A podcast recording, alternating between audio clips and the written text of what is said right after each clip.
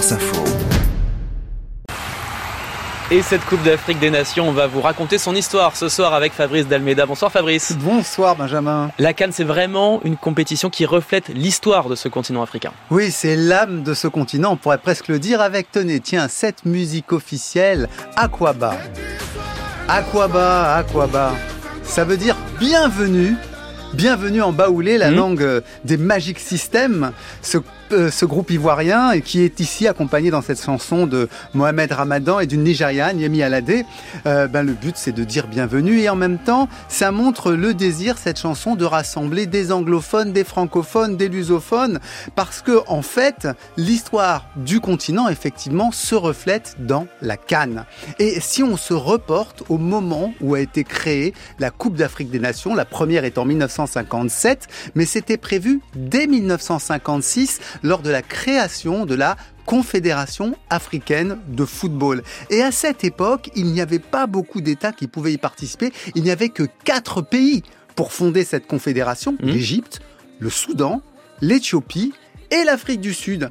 Mais l'Afrique du Sud était à l'époque un pays qui était en plein apartheid, donc ils n'ont pas participé pendant un moment. Mais progressivement, grâce aux indépendances, notamment à partir de 1960, hein, l'indépendance de toute l'Afrique subsahélienne française, eh bien ça va permettre de gonfler les effectifs. Donc on va voir cette compétition grossir, avoir une phase préliminaire et une phase finale. Au départ avec quatre équipes en finale, puis ensuite on va avoir huit équipes en finale, 12 équipes en finale, enfin dans la phase finale en 1992, puis 16 équipes dans la phase finale à partir de 1996 lors d'un tournoi fameux en Afrique du Sud. Avec donc le retour de l'Afrique du Sud parce que vous l'avez dit euh, Fabrice, elle a beau avoir fondé la Cannes, l'Afrique du Sud, elle en a été bannie à ses débuts. Ben oui, effectivement, à cause de l'apartheid, mm. parce que l'Afrique du Sud refusait d'aligner des joueurs noirs. Et de fait, dans le pays, il y avait une ségrégation entre deux sports. Le rugby qui était le sport des blancs, le foot qui était le sport des noirs. L'équipe, c'était les Bafana Bafana. Mais l'équipe officielle hein, d'Afrique du Sud ne voulait afficher que des joueurs blancs. Donc, euh, on les a boycottés jusqu'au moment où, euh, à partir de 1990, le régime change. Et puis, en 1996, celui qui est chef d'État, c'est Nelson Mandela. Allez, pour la, bonne bouche, je vous redonne le, résultat de ce, de ce tournoi de l'Afrique du Sud en 1996. C'est l'équipe d'Afrique du Sud qui gagne face à la Tunisie. Écoutez le but qui déclenche l'euphorie africaine. La balle arrive. Et ça y est, ils l'ont fait. Williams l'a mis dedans. La pression a payé.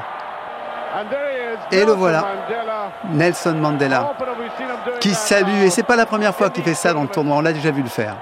Fabrice Dameda, je vous avais entendu commenter euh, des cérémonies royales, mais pas de match de foot encore. C'est une nouvelle performance. On l'a entendu tout à l'heure, Fabrice, avec le reportage de, Boris Loumagne. Les Français sont très intéressés par la Cannes. D'ailleurs, on, peut la suivre chez nous depuis plus de 30 ans maintenant. Oui, c'est vrai que la Coupe d'Afrique des Nations a toujours intéressé. Alors au début, faut se souvenir, dans les années 60, on la suivait à la radio. En Afrique, il y avait les transistors qui servaient à ça. En France, on a les premiers résumés au début des années 70. En 1972, le tournoi est suivi. En 1974, avec la victoire de l'équipe du de Mobutu, qui montre que les dictatures s'intéressent aussi au football. Et puis, à partir des années 80, on commence à pouvoir suivre. Le tournoi de 1982 sera très largement résumé, 1984 aussi, et puis 92, euh, 96, ça y est, on peut dire qu'on est rentré dans la possibilité de suivre en, direct euh, le tournoi. Et alors, quelles sont les équipes à suivre euh, cette année, Fabrice? Ah, bien sûr, il y a toujours des grandes équipes hein, dans la Cannes. la plus grande, celle qui revient et qui faut toujours la surveiller, c'est l'Égypte. L'Égypte qui avait gagné le premier tournoi, qui est là Évidemment, le champion sortant, vainqueur en 2021, le Sénégal, euh, qui reste une équipe, une équipe forte, et c'est l'historien qui parle, hein, ce n'est pas euh, une personnalité partisane. Et puis, il y a le pays hôte, hein, comme toujours, qui avait déjà remporté, notamment en 2015, la Côte d'Ivoire. Donc, euh, effectivement, il y a des grands pays dont il faut se méfier. Et puis, toujours, on a le souvenir de la Coupe du Monde, nous, Français, le Maroc, qu'il faut s'en méfier. Et puis, l'Algérie aussi, parce que ce sont des grandes équipes continentales qui régulièrement déchaînent le haut de la fiche. Tiens, pour se quitter, un petit peu de, un petit peu de musique Avec plaisir. Un petit peu d'aquaba Et Magic System.